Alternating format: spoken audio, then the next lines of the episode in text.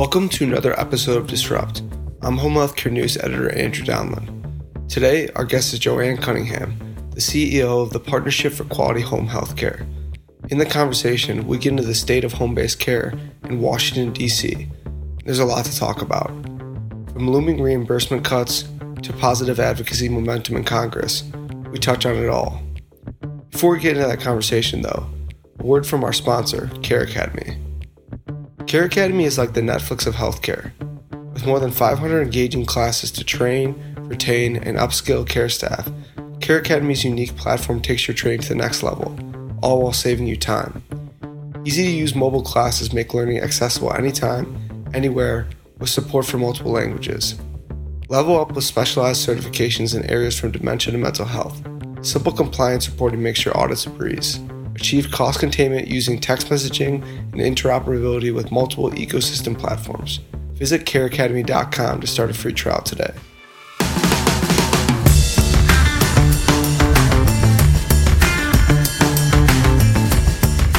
Okay, Joanne. So last week there was this hearing put on by the Senate Finance Committee's Subcommittee on Healthcare. Uh, the hearing specifically focused on aging in place and challenges facing the home healthcare provider and patient community in the U.S. My 1st mm-hmm. question is just, how did this hearing come about in the first place? Well, um, we way back um, in the beginning of the year had been speaking with uh, many of our allies on the Hill who are very interested in home health, and uh, Senator Cardin was um, very interested in um, in holding a hearing on home health and his staff had been working with us really since February on, you know, the concept and we gave a lot of ideas and they had their own ideas and through that process uh, came about the hearing. And so for those who didn't listen live or read, you know, my recap article, for instance, can you explain the format of the hearing and sort of what was discussed over the, the two hours or so? Sure, happy to.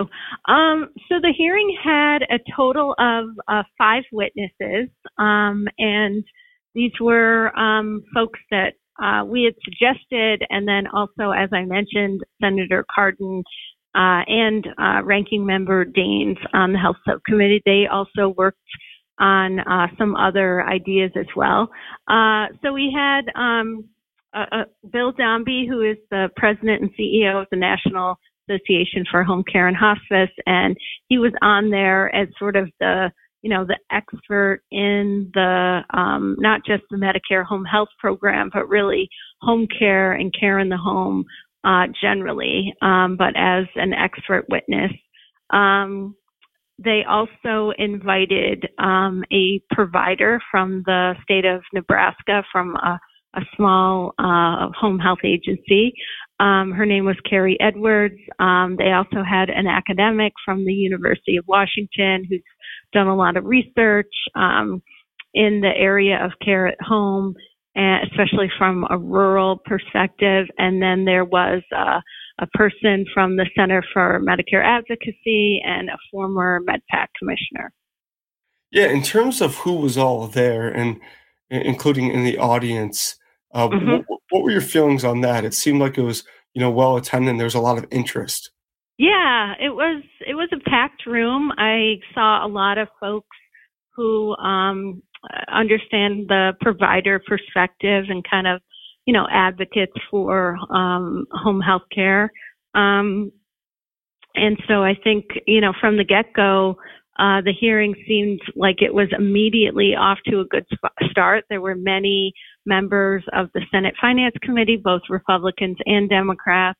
Uh, the chair of the Senate Finance Committee, uh, Ron Wyden, came uh, for a good chunk of the early part of the hearing. Uh, Senator Stabenow, who's been a huge advocate for uh, home health and care in the home, uh, she came and spent, I think, most of the time there.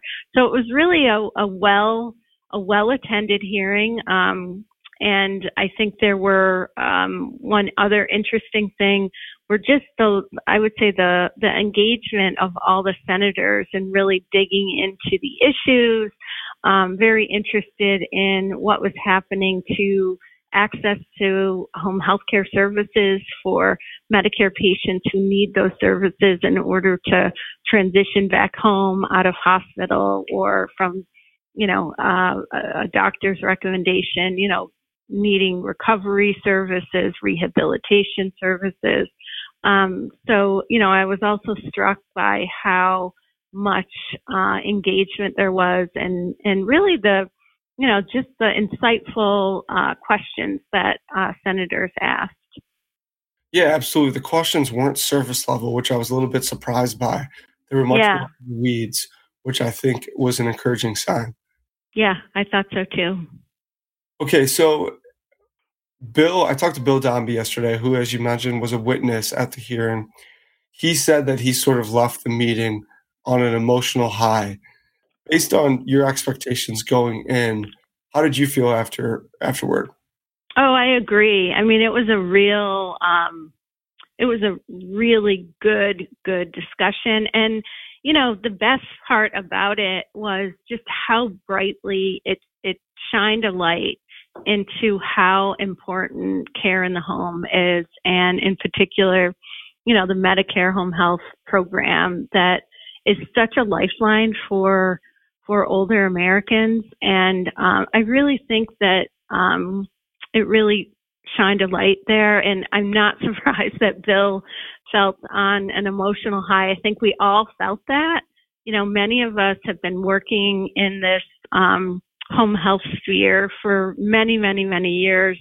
And we believe in this program. I I think there um, is honestly nothing better than seeing someone who has gone through a surgery or is in need of some kind of services to help them uh, monitor a condition or recover or rehabilitate, um, seeing them receive those services back in their home. So um, there's nothing better than that. And I thought the hearing was just a great showcase of just how important that is.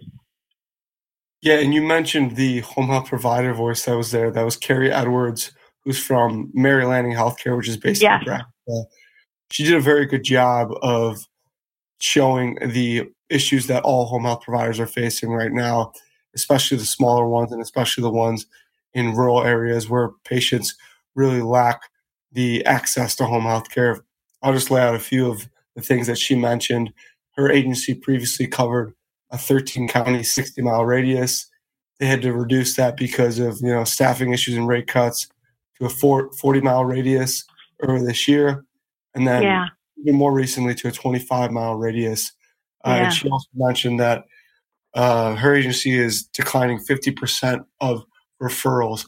I thought that was really important, Joanne, especially because sometimes, you know, in the past, MedPAC, which was touched on in the meeting, but they view they viewed access as you know how many agencies per zip code but right. really no, no matter how many agencies there are in a zip code if those agencies can't accept new patients because of staffing constraints or reimbursement concerns then it doesn't really matter.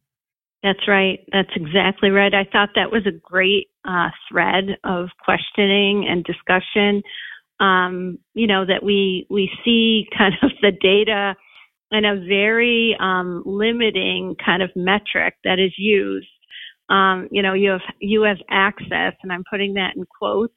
Um, you have access to home health care just because that agency uh, serves your zip code as as part of their delivery area. But we all know that unless you can actually receive services when you need them, uh, your access is is not real. And I thought that whole thread of discussion was just so um, revealing of some of the challenges um, that patients have. And, um, you know, I think Carrie did such a good job of highlighting, you know, what happens to that um, Medicare patient who's in a hospital bed who needs home health care services. You know, the doctor, her discharging physician is, uh, you know, ordered the services and there's no capacity of an agency to deliver them you know, and she even pointed out that patient either stays in the hospital, they go home without, um, and they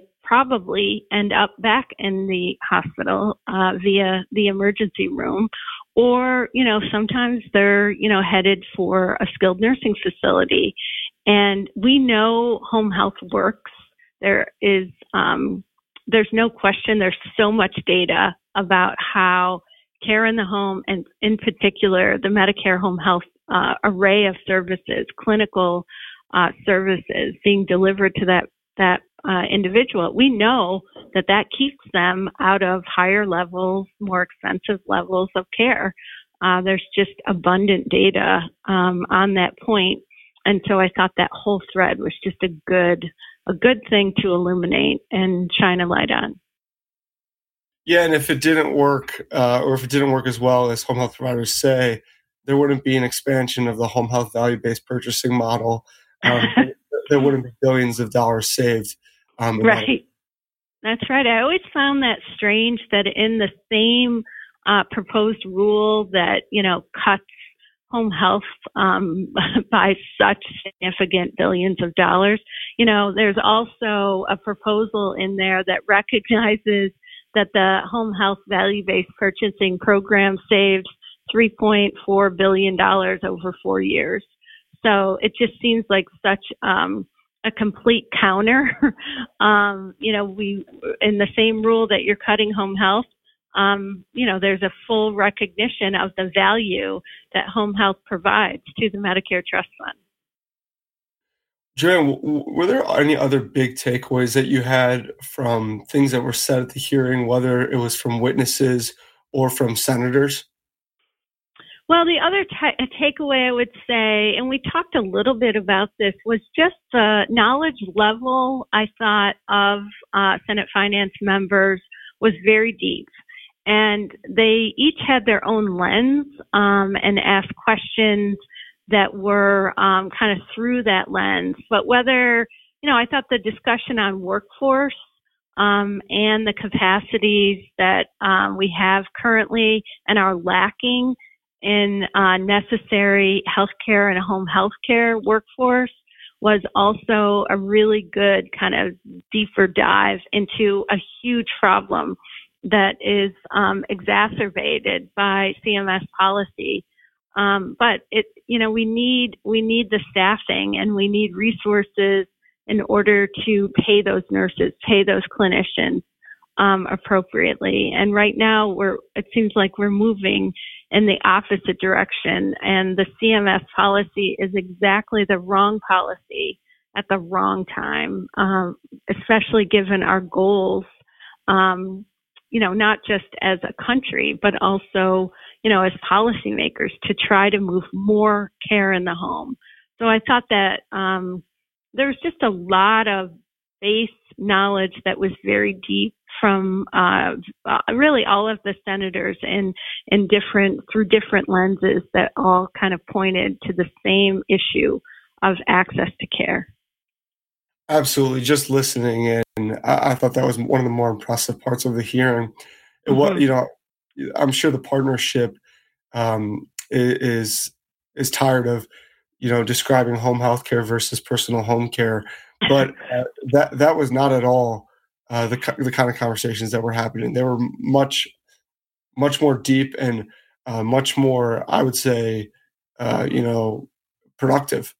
Yeah, yeah. I mean, it's all important. You know, it really is. Whether it's um, you know more sort of services and supports that help with you know activities of daily living, help those um, older Americans, help them age in place. You know, that's that's a need also.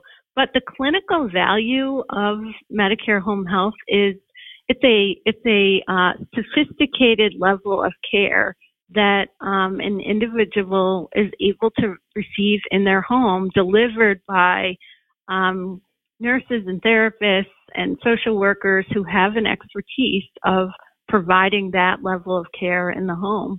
And it's um, you know, if you've ever experienced it with a family member, it's really incredible to watch because it is, um, you know, a, a specific expertise that um, allows really sick people to recover safely um, and rehabilitate safely in the comfort and security of their own home.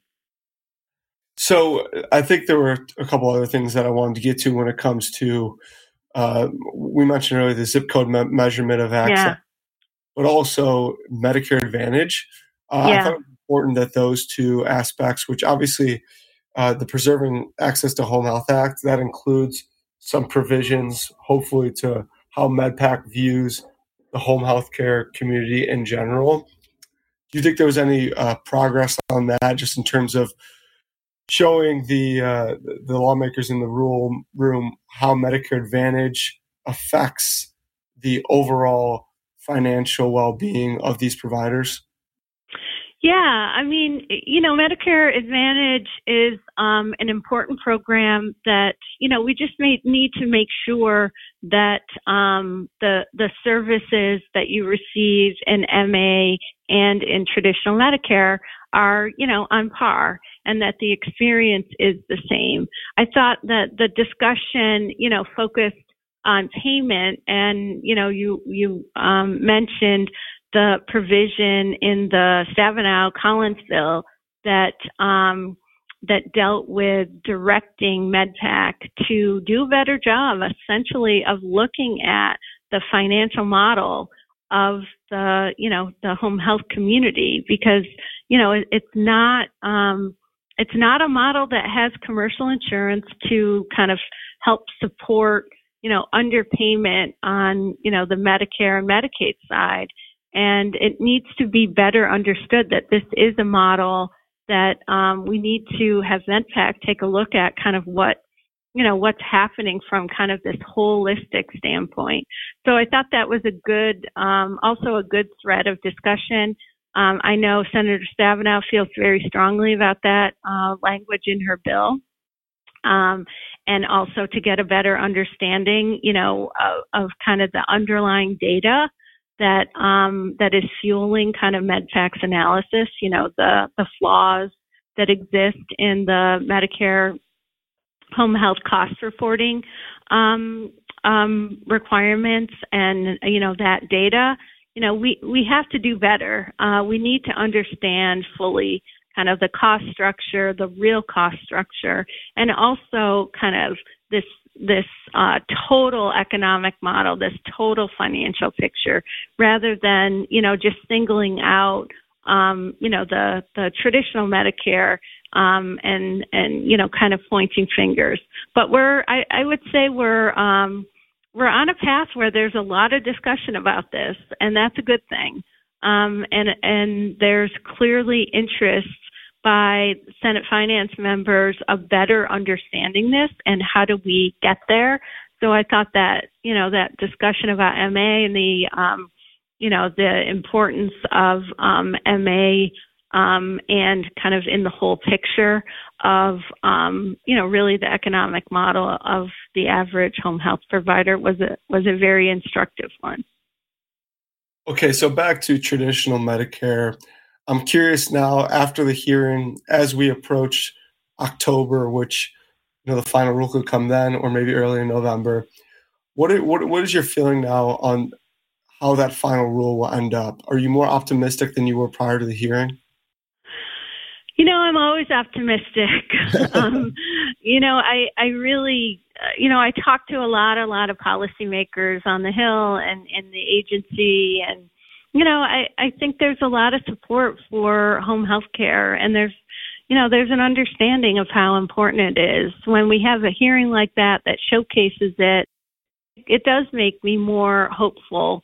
Um, we have to make sure our message is heard uh, by CMS that these uh, reimbursement cuts are, are there's a direct line to a decrease in access to care that's getting worse, not better, and we need CMS to feel, you know, the the pressure of uh, policymakers from lots of different corners who are saying, you know what, this doesn't make sense. Let's let's redo this. Let's retract um, any of you know the rest of these cuts, all of these cuts, because they're having a detrimental impact on um, you know seniors' ability to to access health care at home, and we're seeing that. So let's let's pause. Let's take a, a step back here. Um, so yeah, I'm optimistic, but you know, I'm on pins and needles, as we all are. You know, who work in the home health community, and so you know, we're going to keep working until you know the the final final moment um, in order to make sure that our voices are loud and that they're heard. Anything else to add, Joanne, in terms of maybe you know a call to action for providers or um, any point that we may have missed in our discussion? No, the only thing I would add is um, everyone knows what it feels like when you're sick or vulnerable um, how badly you want to get back home. Everyone knows what that feels like. When you're someone who's an older person and you've been in the hospital for 10 days and you've had a serious illness or injury or surgery, um, that is even more powerful in order to, you know, that, that desire to get back to your life.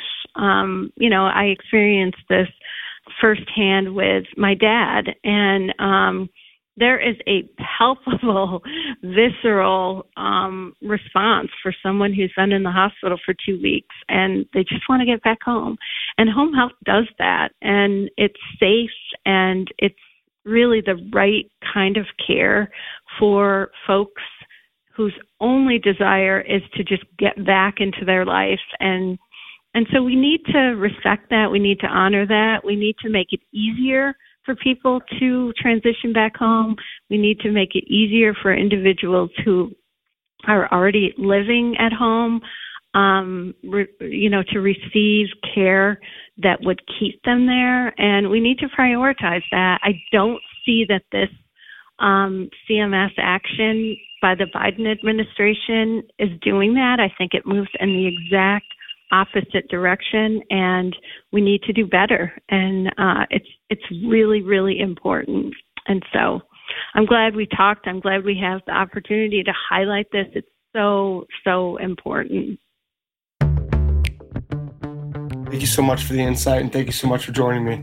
Thank you. I really really appreciate it.